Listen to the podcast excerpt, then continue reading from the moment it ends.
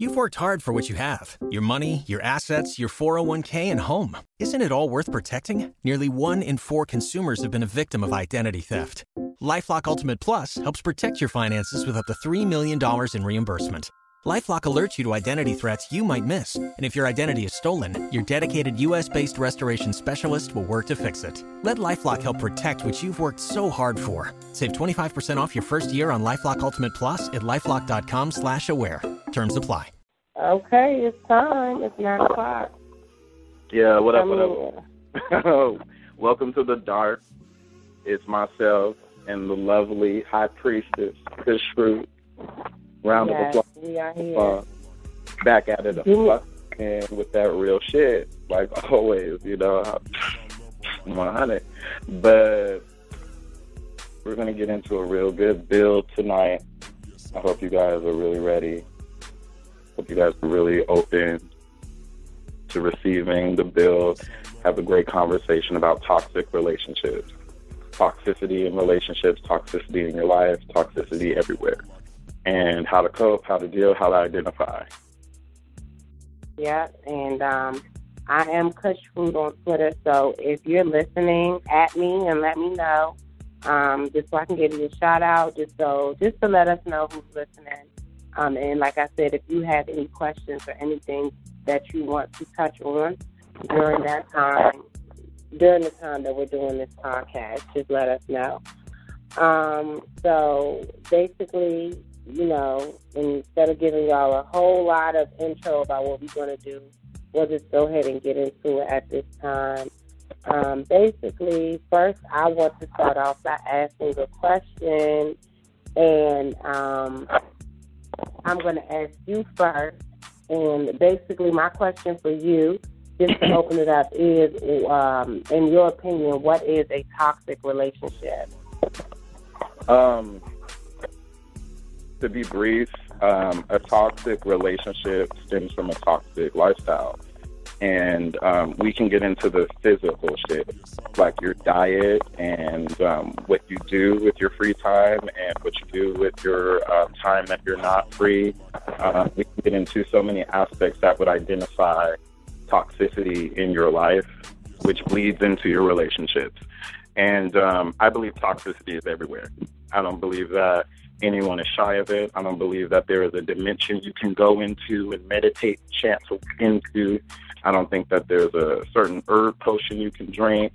I think that these are all tools, but I believe that the toxicity is the basis for enlightenment and moving on. Um, but toxicity is anything that is deflecting of what we would call positivity. Um, a lot of us are identifying toxic toxic things in our lives that are actually for the good. Um, flowers grow in cow shit. Cow shit is definitely toxic to put in your mouth, but beautiful things grow out of it.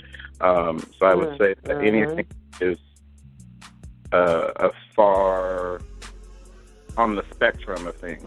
If you were to take toxicity, it is a very stringent, very strong, very potent aspect of the ethers that um, you can quickly identify when you feel it, because it is something that adversely changes situations, and it's open for interpretation for your personal beliefs um, or where you're at in your life. But anything negative, to sum it up, anything deflecting, anything taking a value value or appreciation off of you or whatever is toxic.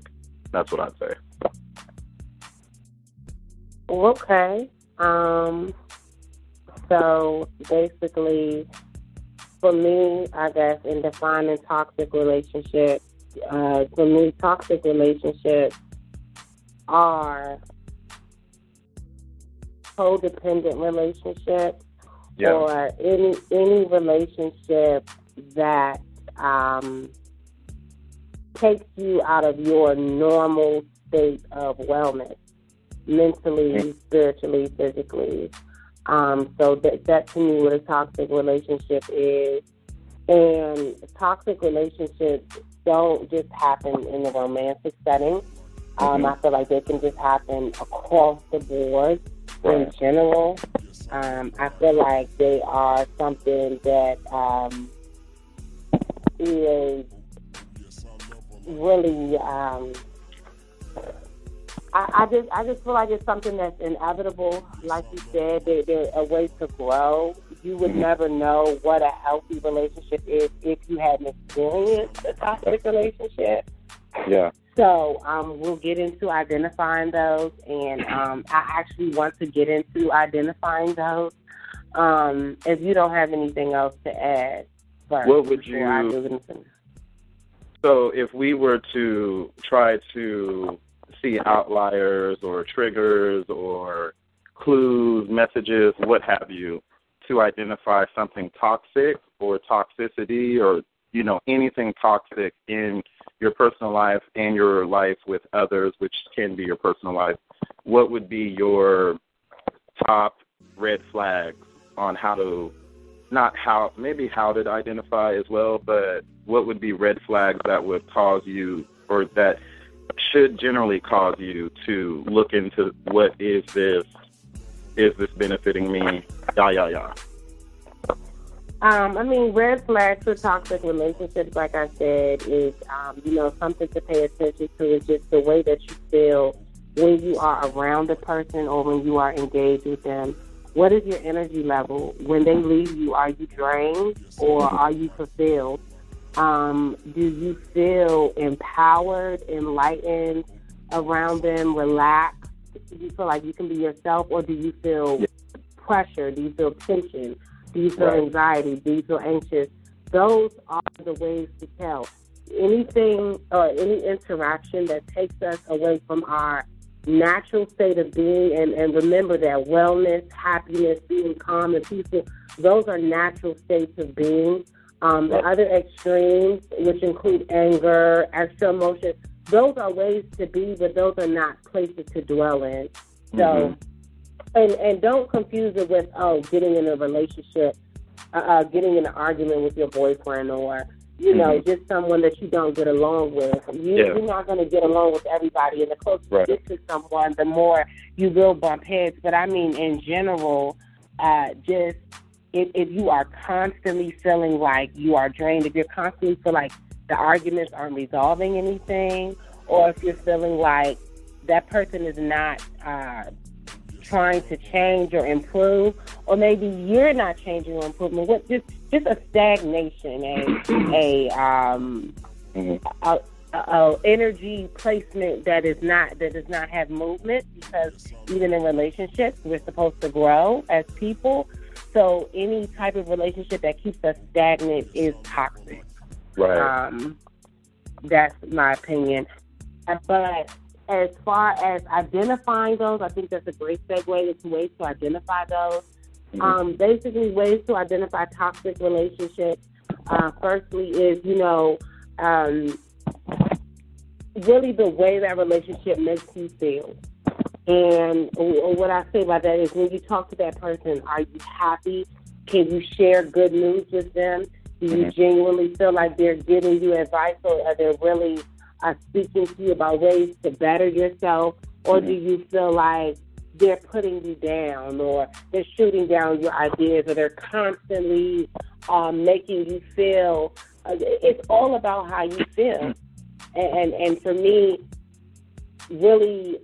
First, being very, very in tune with your own feelings mm-hmm. is one way, and, and not and being unapologetic about your feelings, especially right. women, because women have been silent for so long that they will say, "Oh, I'm being too emotional. I don't need to bring that up," or I, maybe I, it, it won't be cool if I let them know that that made me feel uncomfortable. You know, being yeah. very in tune with your feelings and your boundaries, setting those up, and anyone who oversteps those boundaries or anyone who brings you out of the happiness, the wellness, then you know that that's a clear indication that it's toxic.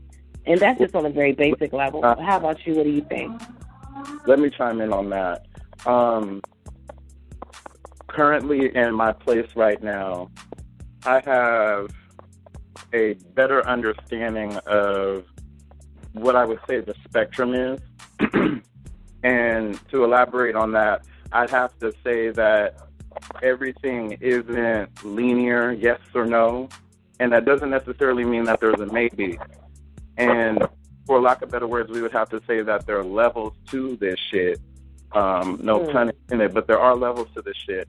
And I think that toxicity is something valid. It's something that exists. It's something that's necessary to even notice what a good thing is.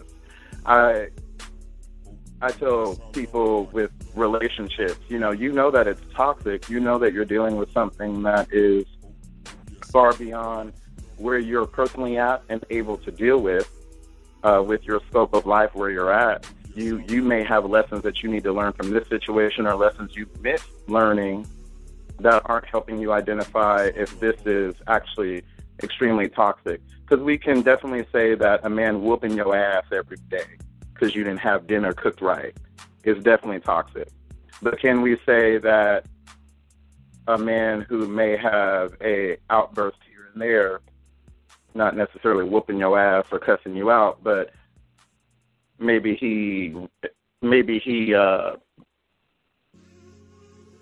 maybe he Let responds. Let me finish that for you. Right. I can, I can, I can put it in like this.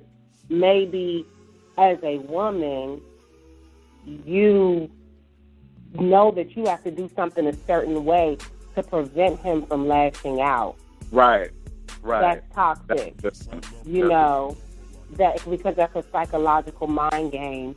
Right. And um, just with doing the work that I do, a lot of women deal with, and, and I didn't want to get, I, I don't want to go there yet because I didn't want to get okay. into romantic. But I would, I would have to. No, no, no, no, no, I, no. And I feel, go finish what you were saying. Okay. But I, I, I'm digressing, but uh, going back to identifying it, I think that toxicity is a good thing. And I think that it, it's a tool for you to gauge where you're at. And being able to identify toxicity isn't necessarily the end goal. It's what you do with it and where you move forward with it. And um, because we know what's affecting us and making us ill. We know what's making us sick. We know what's making us go crazy in the head. We know what's driving us mm-hmm. to drink or smoke excessively. We know that. We feel that. Um, some of us don't have, like, gauges, given that their spectrum may be, you know, you may have a shot after work because you're so stressed. They have a whole bottle. You know what I'm saying? Mm. So, no. A little bit, but that person drinking the whole bottle isn't necessarily happy drinking that bottle compared to your one shot. And it's different experiences, but you know deep down that you want to find joy outside of this bottle. You want to find peace outside of this bottle. So it's not hard for you to identify it, but what to do is where people struggle. Where to move forward with it is the struggle. Where to, I mean, I just get out, break free is the struggle, and people don't know what to do. And so they stay in it, and it helps them grow. It gives them what they need. They eventually evolve and get out of it because they have to. But they stayed in it so damn long, they, they couldn't stay in it no more. But the identifying thing, I find that people really are good at identifying what's good and bad for them. It's just the whole issue with what to do next. Mm-hmm. And mm-hmm. that whole period on how long will I have to do this? How long will I need to endure this for it to get better? And it's just unfortunate because we can clearly see things are damaging us and poorly affecting us, but it's the soil we need to grow. And I know that yes. doesn't one hundred percent, but I don't think it needs, per se, an answer on how to identify, because we know. We know innately. Mm-hmm. If no one taught you morality, you know what feels good and you know what's bad. Precisely. Yeah. Um, and so that is a good segue into uh, what I wanted to speak on first, which is, you know, toxic family members.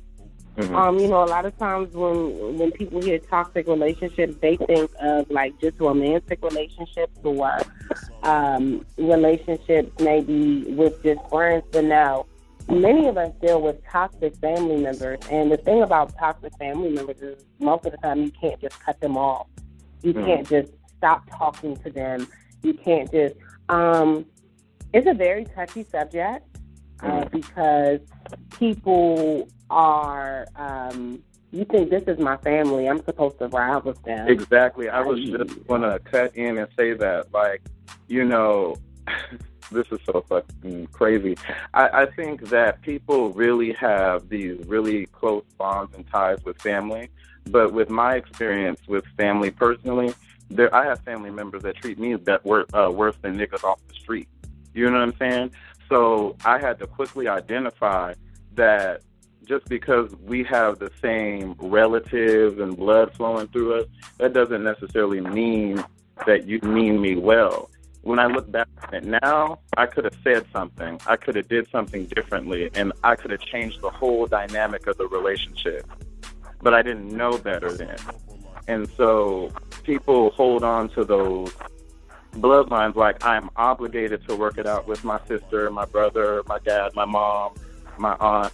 But you don't owe enduring pain and conflict just to make it work because this is the picture perfect family and this is what you want because this is what is socially protected to you that you should have. Because maybe that's not your walk. Yeah, right. And, and I'm sorry know, to jump, but that was... No, no, no, it's uh, it's yeah. fine because, like I said, it is a touchy subject, and a lot of times people don't even like to talk about it because, especially in Black families, it's like, oh, no, what happens in the house stays in the house. You know, um, we not, we're not supposed to discuss it, but I think really uh, as far as dealing with toxic family members is, you know, you really have to take it to a spiritual level, you know, and you have to spiritually protect yourself when you know you're going to be around them, you know. Um, and when I say spiritually protect yourself, it can be as deep as, you know, carrying a crystal or doing a ritual or simple as saying a prayer before mm. you walk into the house, training your mind and saying, look, yeah. I know that I'm about to deal with this, to- this toxic behavior. Mm-hmm. Don't take any other personal and know that these people are not on the same journey that I am and they mm. are not working to improve themselves. You have to know where those people well, are. Well, let's so. get into the classism piece of it. You know what I'm saying? Because if you're going to go into the situation, see, Robert Greene has a really good quote about treating certain people a certain way. And I can't really say it word for word verbatim, but, you know, treat them like children or dogs. And in the sense that they do not have the physical ability to affect you, period. Whether mm-hmm. it makes or smile or whether it make you angry or mad. And not that you can't laugh and giggle when it's funny or you can't be angry and tell them what you feel and tell them that they're not going to do this to you, but don't let it affect you to a point where it breaks you out of where you are okay. Right. Because and, when and, it, and it takes uh, go ahead. Way on the toxic uh, side of the spectrum, and you need to work on how you react to it. And so there's a lot of the things where yes, crystals will work, crystals will do this, but as well, there's a logical, common sense approach that would as well eliminate the triggers so you don't even necessarily have to work so hard with your crystal or your candles or your herbs or your work, whether it be root work, light work, whatever work. You know what I'm saying? Like, people don't even want to make the physical change in the dynamic to where they even have the space to even, Black Obsidian would help me with this. You know what I'm saying? So yeah. Yeah. That's, that's the thing that I struggle with, with talking to people about toxic relationships. They're in it, but they're not in the eye of the storm to where they see, or maybe they are in the eye of the storm and they can't see out. Some of them are just spinning around in the storm. And some of them are in the eye of the storm and they can't see that the storm is eventually going to move. And so I think those are two major things that you need to personally identify. Are you in the eye of the storm and no harm, or are you in the storm? Because that is the level in between where it's a comfortable toxicity, where it's you're the flower in the soil versus hell, you houses is flying, cars is flying, shit is going nuts. You know what I'm saying? You gauge it. Well, I mean, yeah. they. Well, it takes time, and that's what I was gonna say is. for people to identify, or people be able to build up that mental capacity and understand that it takes time and it takes patience and it takes practice. And these are people that you probably, that you do have emotions tied to. You've had good times with them. You love them. They have done things for you. But overall, you know that as a your person or your your your spirit suffers when you deal with them in their toxic state or in their natural state if they're naturally toxic. So, mm-hmm. yes. Um, and really spirit training... is the fundamental of it. You know what I'm saying? And so when your spiritual self is saying, oh, my God, I'm about to blow the fuck up. I'm about to just, I'm, I'm going to go buck. Like, everything else is affected. Your physical health changes. You get high blood mm-hmm. pressure. You start eating foods that are comforting to certain emotions that you're harboring locked into your body. You know what I'm saying? You start slacking on doing things that you normally did that were to your benefit. You start slacking at work, and you start uh, you start uh, combusting. And so wow. when you feel that spiritual clairvoyance speaking to you, telling you, hey, this is not okay, say something. And if you're not brave enough to say something, get the hell out of it. Because your spiritual self is as well your primal self, which is always going to defend self. So if you can't even come to the space where your spiritual self is d- helping you get enough balls and courage to speak up for yourself if this is a situation, or to make it known, or to change the weather uh, or the climate of what's going on, you, you've lost it. You've lost control of your spectrum. And you got to reevaluate. And it's going to definitely take time, because, I mean, it takes time for flowers to grow in soil. It doesn't just happen overnight. But the issue I find so much is that it's never you don't know it is.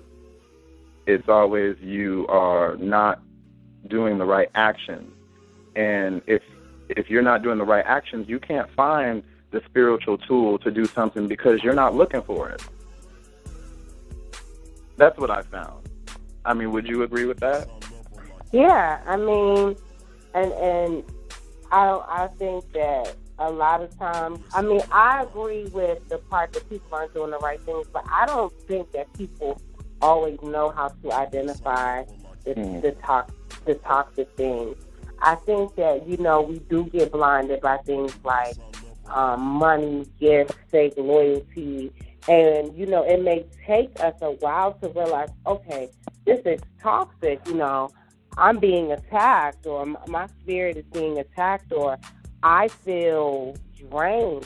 It takes time, but, but once that has been identified, I mean, um, I think for family, the, the biggest thing is, is, is to remain in love and say, I love them, but understand that it's fuck them. And that sounds crazy, but yeah. it is. Like, I love you, but fuck you, because unless you say fuck them, then you're always going to, in your mind, be worried about what they think, be subconsciously trying to impress them, and that's going to stop you from being who you are. And I see from experience with uh, toxic family members that I've had who have had things to say about my lifestyle, or you know, thinking mm-hmm. things I did were evil, or they just were ignorant and didn't understand. You know, I had to say, you know, I love you, but you're just so fucking ignorant.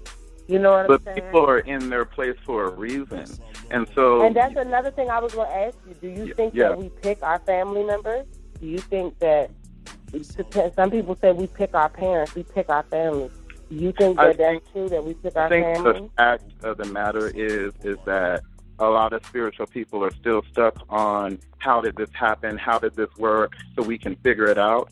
And it makes, if, if we're going to go into any spiritual teaching, whether that's Christianity, whatever, the basis of it all was that we are coming here to do a work, and we're going to go.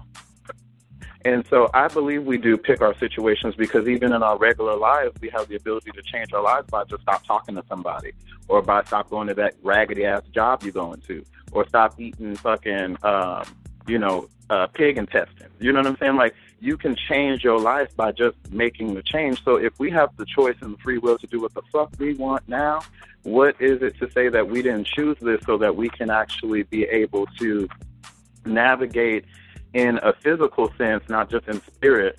Because, I mean, we can't even define the above because we're so stuck on how the fuck the below happened. So it, it just, it, it It kind of kills me because we get in, sometimes we get on the Twitter, we get on the damn, you know, in real life conversations about spirituality and religion, and we forget the fact that, you know, you don't have to believe everything that's going. Choose what, choose what you need. And so with the choice on we pick our family members, I believe we do, because the situations that I have in my family, I wouldn't be Andrew if I didn't have some of the trifling-ass cousins I got. You know what I'm saying? I wouldn't be Andrew if I didn't have some of the trifling-ass uncles and aunts I had. I wouldn't be Andrew if my mom was perfect and just a Stepford wife. I wouldn't be the same me that I enjoy now, that I enjoyed then, that I enjoyed, you know, that I'm going to continue to be enjoying me, um, had I not had those situations to teach me how to navigate. It, it was practice for me. And so I believe we choose. I mean, just earlier you were speaking about a workout, uh, Tiana Taylor's workout that you chose. This is a workout that you chose that you feel that's going to give you benefit. You could have chose, you said there's a million workout videos. You could have chosen a different one. You could have chose Kenya Moore, Phaedra. I mean, everybody got one. You know what I'm saying? So we do choose, and we choose for our greater good. And in the midst of the storm, we can't see. We can't see when we're in the eye, and we can't see when we're spinning in it. But we chose it because we knew we were going somewhere. Without the toxicity, we can't go nowhere. But we need to be able to move past having to identify it. And we need to get into how to deal with it. And not just in this conversation, but in just, just in general. You know, everybody writing books on how to find it, figure it out. But they ain't telling you how to get out of it and how to make better of it. Well, yeah, I think that um, something just to, to uh, wrap this up about talk with family members is something to remember about talk with family members that I thought about um, is that one, you know, uh, which is one of the four agreements, not to take it personal, as hard as it may be. Yeah. Particularly when you're dealing with toxic people, you have to come out of yourself and know this really has nothing to do with you. Right. Being toxic is something that they are dealing with, because the thing about toxic energy is it's contagious, and yeah. they probably got it. It might be generational. They may have got it from someone who got it from someone who has been embedded from someone. Toxic energy is like that, and mm-hmm. so you have to make sure to put that stop up, that block up, and say no. This shit is not going to affect me. Because all toxic energy does is make you toxic. And if it makes you be toxic to someone else, it, it doesn't, it, it, it's just a downward spiral. So mm-hmm. blocking that off and really knowing that it is an unnatural energy will help you to navigate through that. Um, you know, standing your ground is something you have to do. There is a way to be firm. And oh, just saying, talk hey, about the uh, Florida law, huh? Just really, but you know, standing your ground spiritually, and, and standing your ground spiritually is just. Sometimes you don't have to say anything. You'll be so surprised at things that you can say in your mind and repeat in your mind that people will pick up on that energy. Yeah. You know, if you put up a, a block literally with your mind, and that's probably even more potent against people. Um, and, you know, you have to uh, remember that in any level, on, on any level, you know, you don't want to take that toxicity in, and you don't want to be hateful towards them, and you don't, you have to let it go. Um, you know, sometimes we'll be hopeful that families can heal, people change, but if you have to love them from a distance, you do. Even if you live with them, you have to. That's just funny because it segues to what we was talking about the first episode of this whole podcast, that you got to get into that dark and deal with it. That's crazy. Yeah. Everything but is about. I, wanna pick, I do want to pick up a call um, just for a brief moment. She has a quick question, oh, yes. and it ties into the.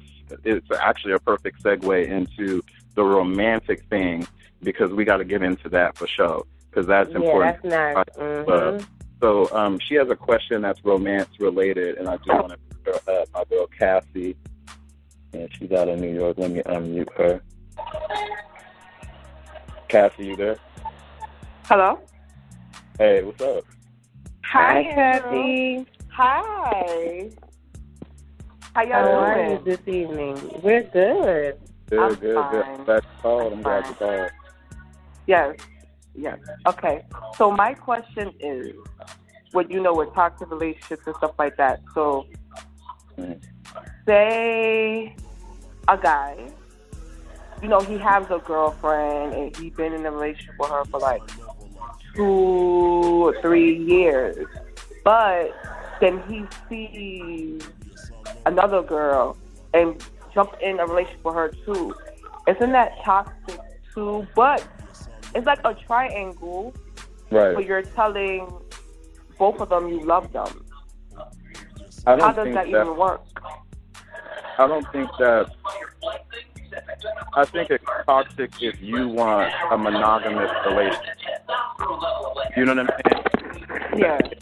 Negative if what you want is not what, well, not you. I don't know if this is you. Let me stop. Oh, no, no, no, no. It's a question. uh, no, no, not talking about. Okay. Whoever you're talking about, um, if what they want isn't what they're getting, I think that's toxic because it's seeking where they're and how they themselves because they deserve. They deserve right. what they want. You know what I mean? So, but. They want, they're working with what they can get versus what they actually can get. Actually want. And we're talking about spiritual witchcraft work, but I mean, if you want a better job, go get a better job. Don't keep working at that job, dead in that job, let me say, um, not taking you nowhere, because all you're going to do is have animosity and anger, and that's that's really a lot of what I was. Um, I was touching on it, but I didn't want to get into that. When you feel those emotions like that anger, that animosity, right. that jealousy, that nervousness, that envy, like why why am I not getting enough time from him? Why is she with him? Or whatever. Right. About your, this is you. You know, that's not necessarily a bad thing, but it's a red flag to you that you may need to do something different if this ain't what you want. And if they cannot provide, listen, there's billions of people on this planet. You can find somebody. So right. I think it is toxic, but you would have to look into how do you define this situation as toxic and what are the outliers and what are the red flags of it? Because, I mean, there's lots of polyamorous relationships where the guy has four women and he treats them both, all of them, you know, great and he loves them and they just live happily ever after. But, but how does that a- even work? That's the thing. How can you see one person one day and then you see the other one the next day? But because it's, it's a hot twist. It's well, up. let me oh, let, go me, ahead, go let ahead. me come in. I want to speak from a woman's perspective. Okay. Um, I was going to say, I think that, you know,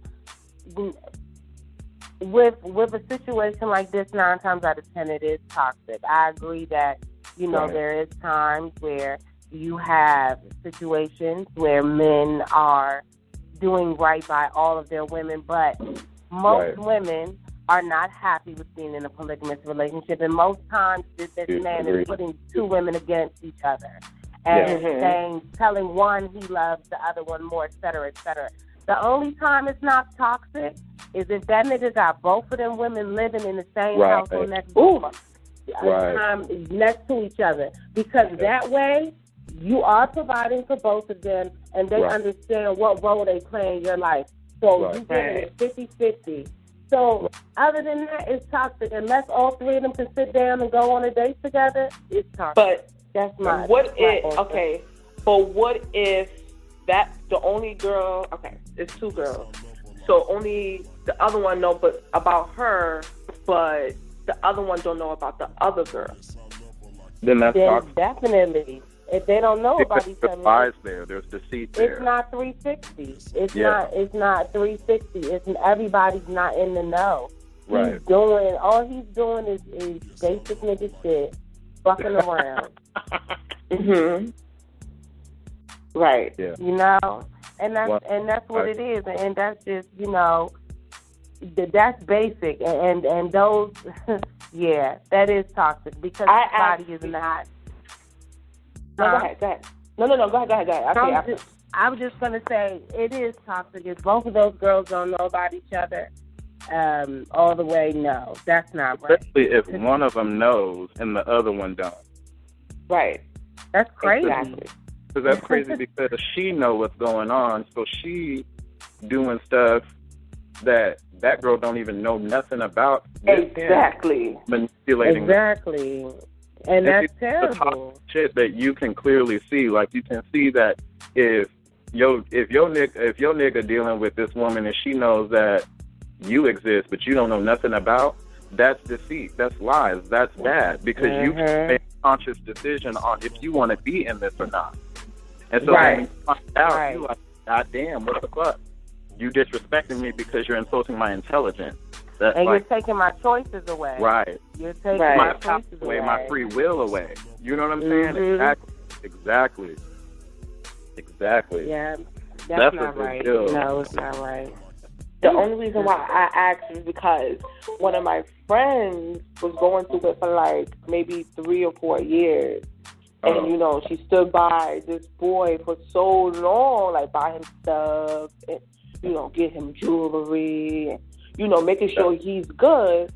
But it's wrong when she do ask, like, how you don't, like, why are you doing this? Why right. be in a relationship with somebody if you're going right. to cheat and you're going to do all that? And his answer is he don't know. How you don't know? Yeah. It's toxic right there because you can't even answer logically because it That's don't make no, because it don't make no damn sense. And so you're so ashamed just to be honest about it that you playing you playing around. Right. Uh-huh. He probably don't want both in either of them. You know what I'm saying? And right. he keeps something from her that the other girl ain't giving him, so he's manipulating the situation to his benefit. And it's not reciprocal. It's not even. Everyone is not enjoying a piece of the pie. And so if someone's left out but they're contributing, that's toxic because someone's being stole from. And they need to be mm-hmm. compensated, not necessarily financially, but they need to be compensated somehow for it to be fair. And that that's a lot of how you can identify it. But three years, you said, that's a long time to be dealing with it. Like you... People don't know what to do. They, they're trying to right. answer why you're doing this, how you're doing this, what, what, what did I do to deserve this? You you staying in it, Ma. You you still in it. Get out. Right. It's just like, how can you do it for so long? How can you balance both? How you can you say, I love you to one person, I love you to the next person?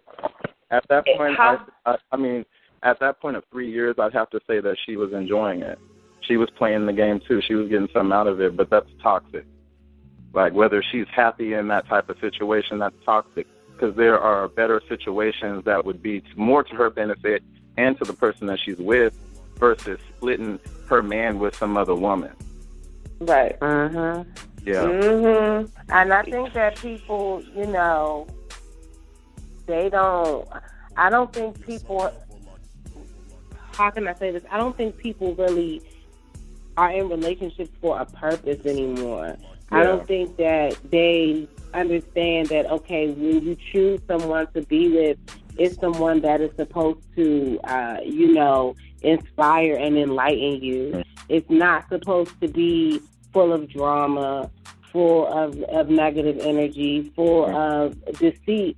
And people have really grown attached to this notion that it's supposed to be all of these negative things associated with love or in relationships. And they're not in relationships for a purpose. You're not with someone because you are their friend first and you really understand who that person is and you right. really love them. You're with them because you were fucking them for three months raw and now y'all just sitting here, you know, y'all been going to Applebee's and fucking and y'all make each other laugh and like each other's Instagram pictures. So now y'all together, and so it's just It, it doesn't have a right. basis, because it had that been built on a foundation or at least something spiritual where that man was really morally responsible for what he was doing, right. then none of this would be going on. Right. And right. It, it has no foundation. It doesn't have anything to do with with spirit. It, it doesn't have anything to do to do with anything. It's just mm. three people fucking each other. And right. to add on, and to add on to that, you have to um, you you I like. It's just crazy because we look at it and we like, damn, like, I value myself more than that to be in a situation like that just to get the little that he or she's getting. You know what I'm saying? Right. And, you know, it goes back to, like, Erykah Badu said it on Twitter when she was answering questions. You know what I'm saying? She said, you got to go all the way through it, because what if this is a moment for you to find your worth?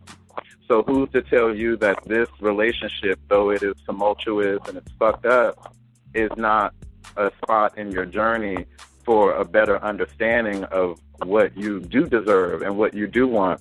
But I do say three years is ridiculous, but I, I can't say that firmly because people get it when they get it. You know what I'm saying? Right. And, you know, that that's really unfortunate, but people get and, it when they get and it. And it's, it's so messed up that the, your, the main girl is like, you know, you ask her for money, she gives it mm-hmm. to you when she can. But the side girl gives you everything you need. Like, I don't get it. So if you the main explain girl, that, not, see, there's a logical way, like a real book way to say it. You know what I'm saying? Uh-huh. Like, it's least right. attractive factor. Like, he's least attra- attracted to you. So you overcompensate for the lack thereof, trying to get him to be there more so for you to see that you are attractive by giving him gifts, doing nasty shit that, you know, ain't nobody done to him, whatever the case may be. You know, usually it's something financial or sex for the most part. It's usually nothing deeper than that, because the relationship ain't nothing deeper than that. But, um... you know, if he's not showing that he's one hundred percent attracted to you, or, I mean, there's some doubt there, then how are you even seeing that this person is attracted, like attractive to you? Because right. don't you want more? Don't you want more for yourself other than a piece of a nigga? You know what I'm saying? Like a piece right. of a man. Mm-hmm. Like, you know, he, he come home to you when he's home. And and then you do what you can. Then we get into a situation of where you his mama, you taking care exactly. of, taking care of men, to um and that sugar mama thing or sugar daddy thing, where you're not getting anything that would logically be understood that, oh, she does so much for him that it makes sense that he rewards her with gifts and vacations and. Um, he's so pleasant and kind to her, versus the opposite, to where it's the other way around, basically. Right. Where she does so much that he gives nothing in return. And you can clearly see it on how they behave and all of that stuff, but you feel it. Right. It's just yeah. like how you give out stuff that you ask for, but all the girl asks for is attention, love, and you can't even do that because your mind is so tore up because you don't know what you should do, because you have your main girl, you have your side girl, and it's like... And K. Michelle has a song about this called He's Not That Into You. And, I mean, I know a lot of people don't like K. Michelle, but she got some lyrics. And, I yeah, mean... she do. You know, that's, that's a song that, I mean, if you go into that, listen to it, because it's really telling you, like, he, he's really not that into you, because if he was into you, he would think, well, and, I mean, you don't need to change yourself for him to be into you, and you need to know that. And you don't need to do anything extra for him to be into you. And right. you know that. You, you feel that in your heart. But to get it's what just, you're getting... It's just wrong, to, period. Yeah. It's wrong. You don't you don't strangle, and you know, the side girl. I don't care what it is. You should have just left it as friends. And that's it. You shouldn't, oh, you get in another relationship. That's two relationships. Now, you're beating yourself up. Oh, I got to see you this day. Oh, don't see both. You get what I'm saying? So you're arguing with both of them. Yeah. Because they want to see you, but about it. I didn't hear what you just said. Oh, um, that's the other thing. Like, and then you have this stage. I don't know, Nari, if you agree, but you have this stage where you are beating yourself up about the decisions you made, but you openly and knowingly made the decision, and now because there's egg on your face, you want to sit up there and beat yourself up, but you didn't. Right. You didn't, and not necessarily like physically beat him up, but you didn't beat this situation out of your life. You didn't get rid of it. You didn't let right. him know that you're not going to be disrespected. And you probably didn't even have a leg to stand on anyway because he had that other chick. You know what I'm saying? So right. it's just, and you knew that too. So you accepted the pickle juice and now you're drinking it. So, you know, and then you can't keep making, and see, that's the thing, like there's a difference in between being in a toxic situation and not knowing what to do, but then there's another situation in being a toxic situation, not knowing what to do and not knowing yourself enough to be able to make a decision on what to do. Because right. you accept so much shit, how do you gauge where you stop?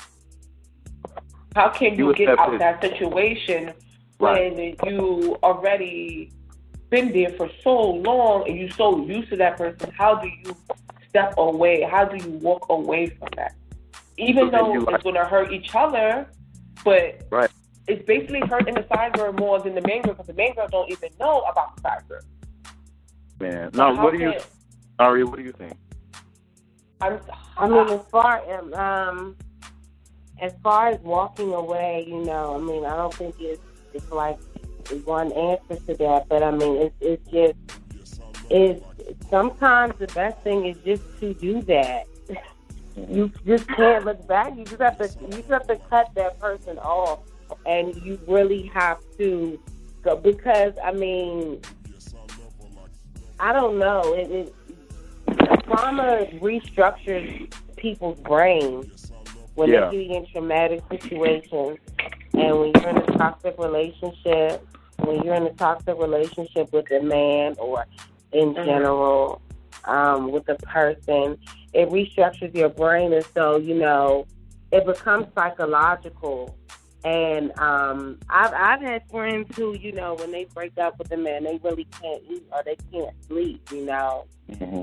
I, I wish I knew the answer to that. How to heal love sickness or...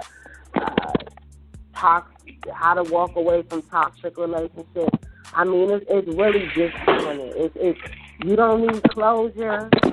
You don't need to talk it out. None of that shit. All of those things, the things that we make up to, to, to continue to, to, to live out eternity.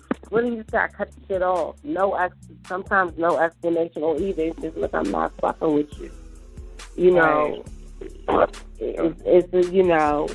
And um, as far as as far as relationships, you know, um, and being in toxic relationships, I think one of the ways that we identify romantic relationships that are toxic uh, mm-hmm. for for uh, people really um, it ties back into family because it's really someone who gets you away from your values, your family mm-hmm. values, your values as a person, your values uh, as a, a spirit, spiritually, whatever you believe in, they get you away from that. Um, and so someone disrespecting you, someone lying to you, you know, we know these, we know these things are, are not good. I don't know why women stay um, where they're not wanted. Mm-hmm. Because men clearly don't want women, and a woman thinks because a man picks up your phone call and he fucks you sometimes, that that means that he wants you. But that doesn't that don't be meaning that they want you. You know, um, if you're convenient, they'll continue to fuck with you. Um, but see, a lot of women, a lot of women, they don't even realize if they stopped contacting the nigga, they would not hear from him. And I would challenge, you know, sometimes, like, and, and I get on women, and, and they get mad. I get on women because of how powerful we are and because we set the tone in every relationship, and pussy runs the world, just straight up. So as a woman, like, you you have to um, take charge of your relationship. Um, and when you're dealing with a toxic nigga, you know he's toxic because yeah. he's not he's not making you feel good. And you have to walk the fuck away because it's not worth your time. A relationship is optional. Like, you can treat right. you can treat yourself you can treat yourself bad. How the fuck is, I, I wouldn't let nobody else treat me bad. If I'm treating myself good, I'm not gonna let you treat me bad. Yeah, right. But see, women just gotta calm their pussy down too. That's what it is. Women just calm their pussy down because it, a lot of it be just be stuck on a nigga's dick be real good. Right. I think with women, when with that, I, I can't really curse because my brother is here and stuff like that. You know, he don't know. You know what we're talking about, but you know. That they feel like, oh, it's good. You know, I'm a, I'm a, I'm a get, I'm a get him. He gonna love me and all this other stuff. But girl, that don't mean nothing. He's gonna do the same thing he did to the last one. It's gonna keep on going and going and going and going. So, well, women will see. Women like a, women be thinking like, and and it's good for us to think that our pussies are golden. We sure think that. But right. we always be thinking like, oh, that your pussy is more golden than hers because a nigga come to you and say, oh, you not like her, or, you know, you better than her. I fuck with you because of X Y Z. You know, niggas play those types of games. Mm, um, and it's you know, those tweets that I, like, tweeted about, like, because, I mean, we, like, Twitter was going crazy about Farouche and Chris Brown, and Chris Brown, you know, allegedly, allegedly, you know, threatening her and all kinds of crazy stuff. And I think that men and women, but, I mean, given that we're on the topic of women, like, stop fucking with graveyard dick. Like, stop fucking right. with, like, dead. Like, not just spiritually dead, but, like, they dead. You know what I'm saying? Like, they feel no compassion. They don't give a fuck about you. And they might not be dead to their mama or people that have to be alive to, but when they with you, they just, they run down. You the last call. You, you, you know what I'm saying? You was up at two a.m. and they, they hit you up. You know what I'm saying? Like, stop, stop going into the graveyard just picking a bone. You know, like, right. you got to, if you want something, you got to go get something that's worthwhile. And you got to stop fucking with niggas that want to bring you into the grave with them because they the walking dead. Mm. So you going to be, you you stupid. You stupid walking with them, following them. So if they right. stupid, you following a stupid motherfucker and you and all you getting is a wet pussy, wet ass, and no no phone call when you want it. No no candlelit dinner. The shit you want, you don't get, but you get what right. you want to. And, and so, that's the thing. Certain women go out with the the wrong guy. When you have the right guy that wants to do everything for you, you curse him out, you leave him in the shop. But they don't better because what they're getting is an experience that they. I, I tell people all the time, like, everybody wants a situation that's really great, but they want a situation that, that they can complain about every now and then because they would be so unattracted to someone that was picture perfect and someone that, because it would make them uncomfortable because they're not. You know what I'm saying? So right. it goes back to attraction again, but at the same time, you know, we just want a little bit to complain about, but when we look at our friends or like acquaintances or people passing, and they're in situations to where they're getting a lot of hell and not a lot of heaven, like, you know, it's unbalanced. And so if they can't see it and you telling them and you helping them and you, you doing all you can to lift the veil off their eyes, they got to go through it. They got to go through it anyway. Well, well, I want to, yeah, and I want to speak about, like, I also want to talk about men who deal with toxic women, too. Because it's okay. not just um, one-sided. Um, I feel like, you know, men definitely, there are there are a lot of toxic women as well. Mm-hmm. Um, who, and I just feel like toxic relationships in general. And I feel like um, some of the ways that uh, relationships are toxic are If you're dealing with someone who's very jealous, someone who's very insecure, someone who doesn't respect your freedom, you know, the crazy girlfriend aesthetic is something that has gotten really popular, um, especially online over the past couple of years. It's, you know, I'm the crazy girlfriend, you know, I'll blow your phone up, you know, I'll pull up on bitches, mm-hmm. you know, like all of that. And like, that yeah. is toxic. Yeah. That is very, very toxic. It's very toxic because as women, for one, like, I have always been very upset with, you know, women who want to confront uh, a woman about uh, sleeping with their man or whatever. You know, you confront him. And, and but not only that, like, you have women who also start shit uh, between men because they're beautiful, or women who just want to control men or are very insecure. Or women who, um, I'm sorry, I just made some rice and beans and it's real good, by the way. Or women who are like, oh, you know, um, just just really in general create a, a, a very type of difficult space mm-hmm. for, for them to be dealt with. And I think, in a way, some women who are like that, I understand where they're operating from because so many niggas have done so much shit that they're like, whatever, I don't care, you know. Mm-hmm. But um, like the young lady said, you know, there are situations where women deal with men who want to give them the world, who want to give them everything, and they don't even know how to deal with it. I something that I used to say was like, oh, you know, if, if I met a guy who really treated me nice, I don't even know if I would know how to deal with it. And that's when I was younger, but that was real because you, in a way, it's like we like we love that bad boy, and so when. But it's okay to love, you know, bad rebel boy and stuff like that. But he should still do right by you. You know what I'm saying? So with women, but can they? But can they? Like you said, so. somebody who I, I think somebody. So. I mean, we see it with biker gangs all the time, where they. I mean, that's might maybe be a bad example, but I see biker couples uh, married for years. You know what I'm saying? And the, the dude has done some shit. You know what I'm saying? But he loves her and treats her right and does all that. So I mean, if the most rugged meth selling. meth selling uh, biker can do it, I think anybody can. I think with women who want to control men, a lot of the time it's because, I mean, it's on both sides, but like generally. Please talk about that because I feel like I'm a woman who kind of like wants to control men. So how do you feel about women like that? I, I mean, I think it comes from different places, and I think with men it comes from a lot of trauma with their dad and or the way their dad treated their mom or never did because he wasn't there.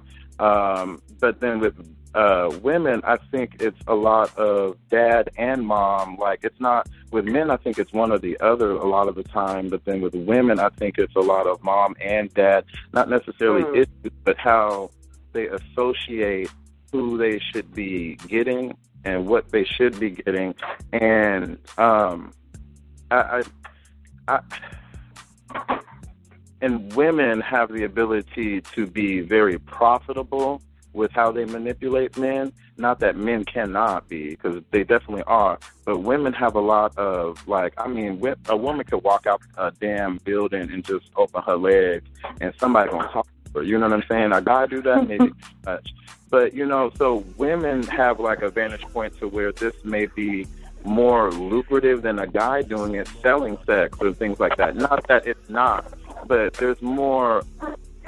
I don't want to say availability is not the word, but there's more opportunity, opportunity and profitability, but not just financial. And so there's so many ways we can go with it, but it's all on upbringing. And I think a lot of the women issues with men and women controlling men, not that this is your issue, because there's a difference in wanting to control men because it's sexy and things like that.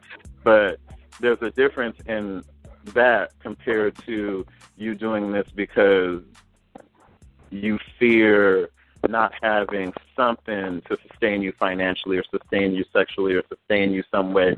I feel like a lot of women are dealing with voids, and I think a lot of men are dealing with um, the abundance. Like a lot of men, they always, a lot of it is they aspire to be the player. They aspire to. No, I know exactly what you're saying. Yeah. It, it, it's so many women that men have so many choices, and women, you know, they feel like part of getting their power back is to try to control them.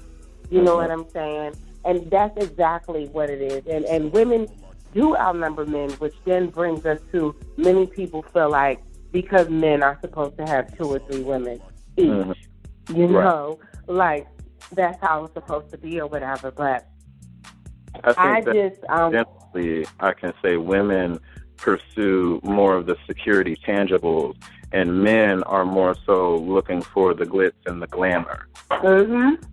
And for the men, men are who are, visual. For the men who are doing it with women, they want, a lot of them, they just want to be seen doing it. And the women, just in a general sense, women are more so not what can I get, but what can you do for me? And nobody has to know about it. And I'm going to just do me. You know what I'm saying? And if you want to break me off, that's fine. Not that men don't do this now. But generally speaking, I think women have more power than they know. But again, once you get into one of those toxic situations, there's no power because they're not they're not pulled to you because of who you are. They're pulled to you because of your sex or the way you look or the way you talk or the job you got. And it lures them in. It's the lust that got you that man. It's not who you are that got the man. And I think men just yeah. want I think men just want trophies. And so that's a general sense of it. And not that there are not women who want trophies, but socially, if we were to talk about like the general consensus of how women operate, they want a man who's going to provide and protect.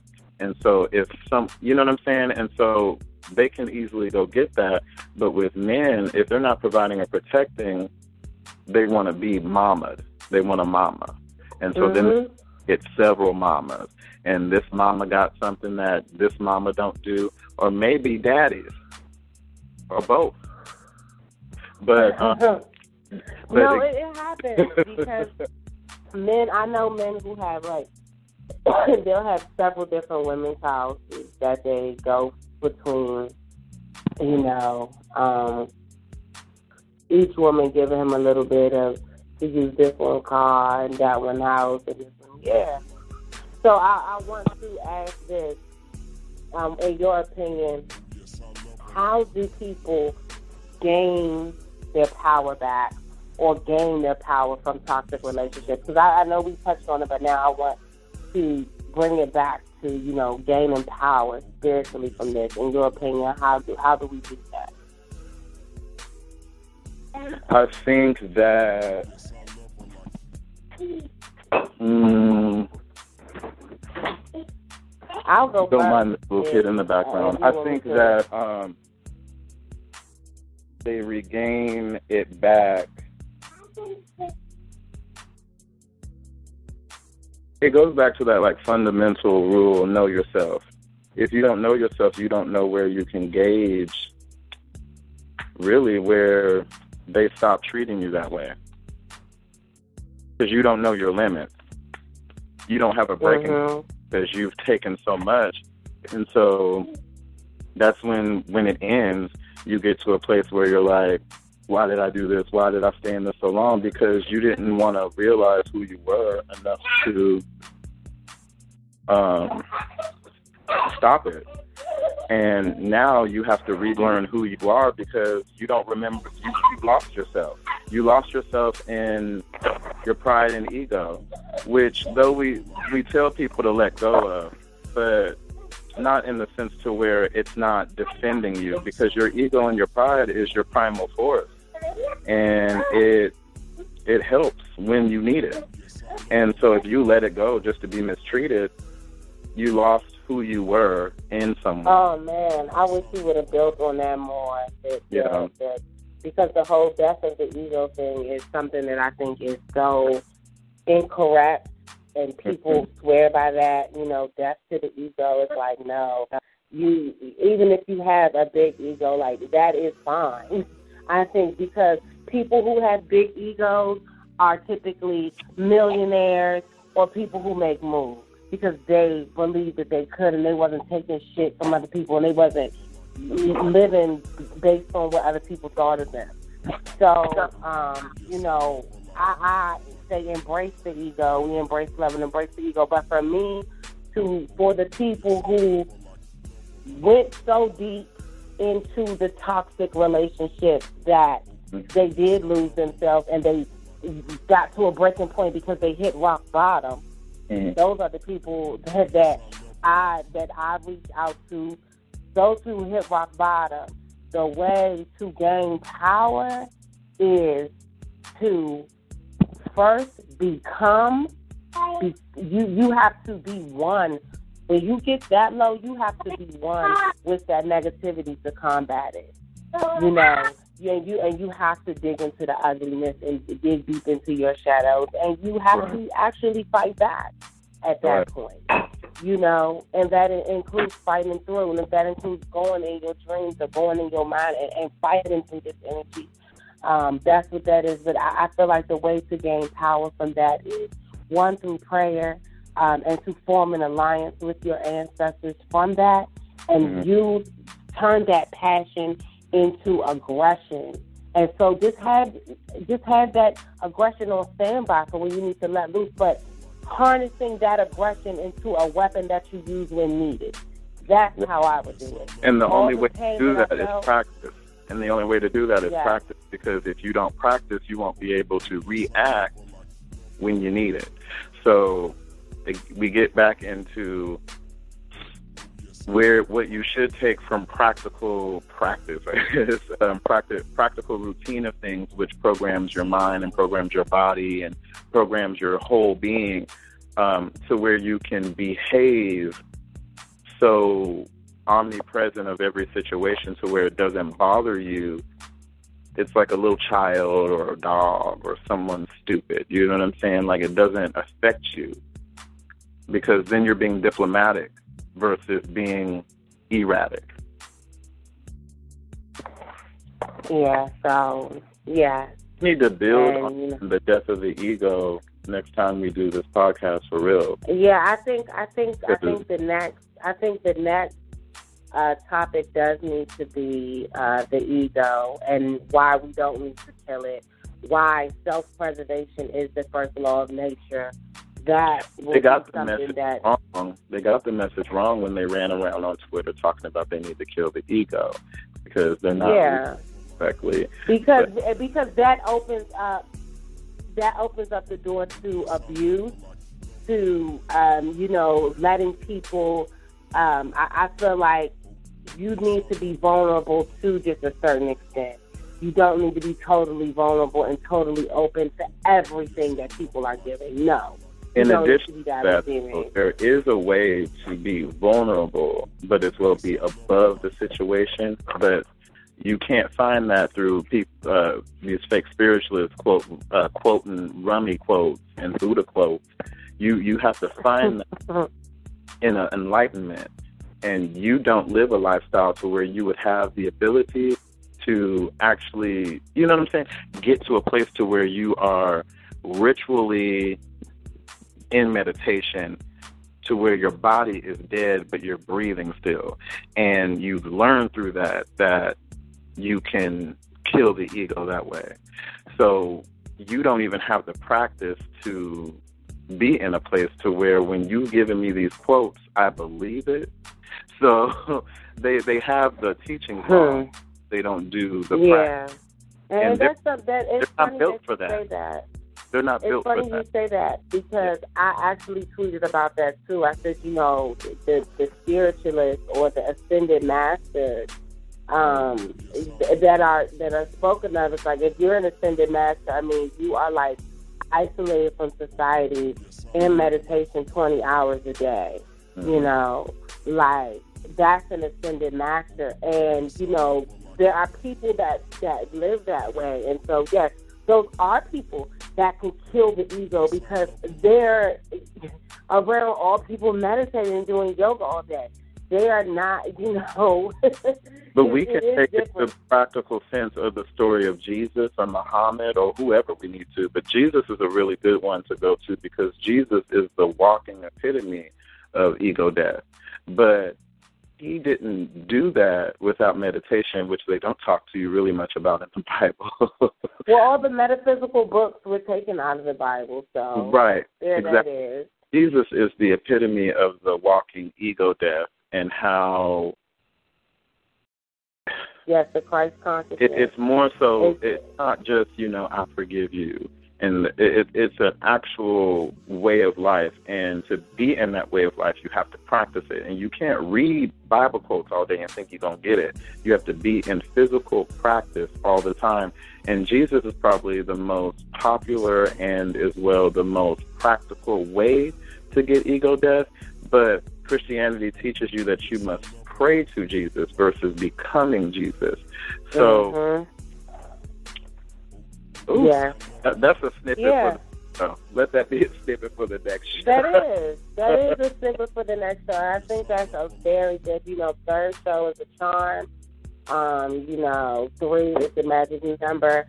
The ego is, is, is something that really needs to be explored because I know that me and my ego, you know, me and her really just got really close, and I was able to, ex- I was able to better express myself now because at first I did have this notion that I'm supposed to be in this little box and I'm not supposed to let my light shine. And, you know, mm-hmm. you know, that's just something that wasn't going to fit. And it's like when you're a star, you have to shine.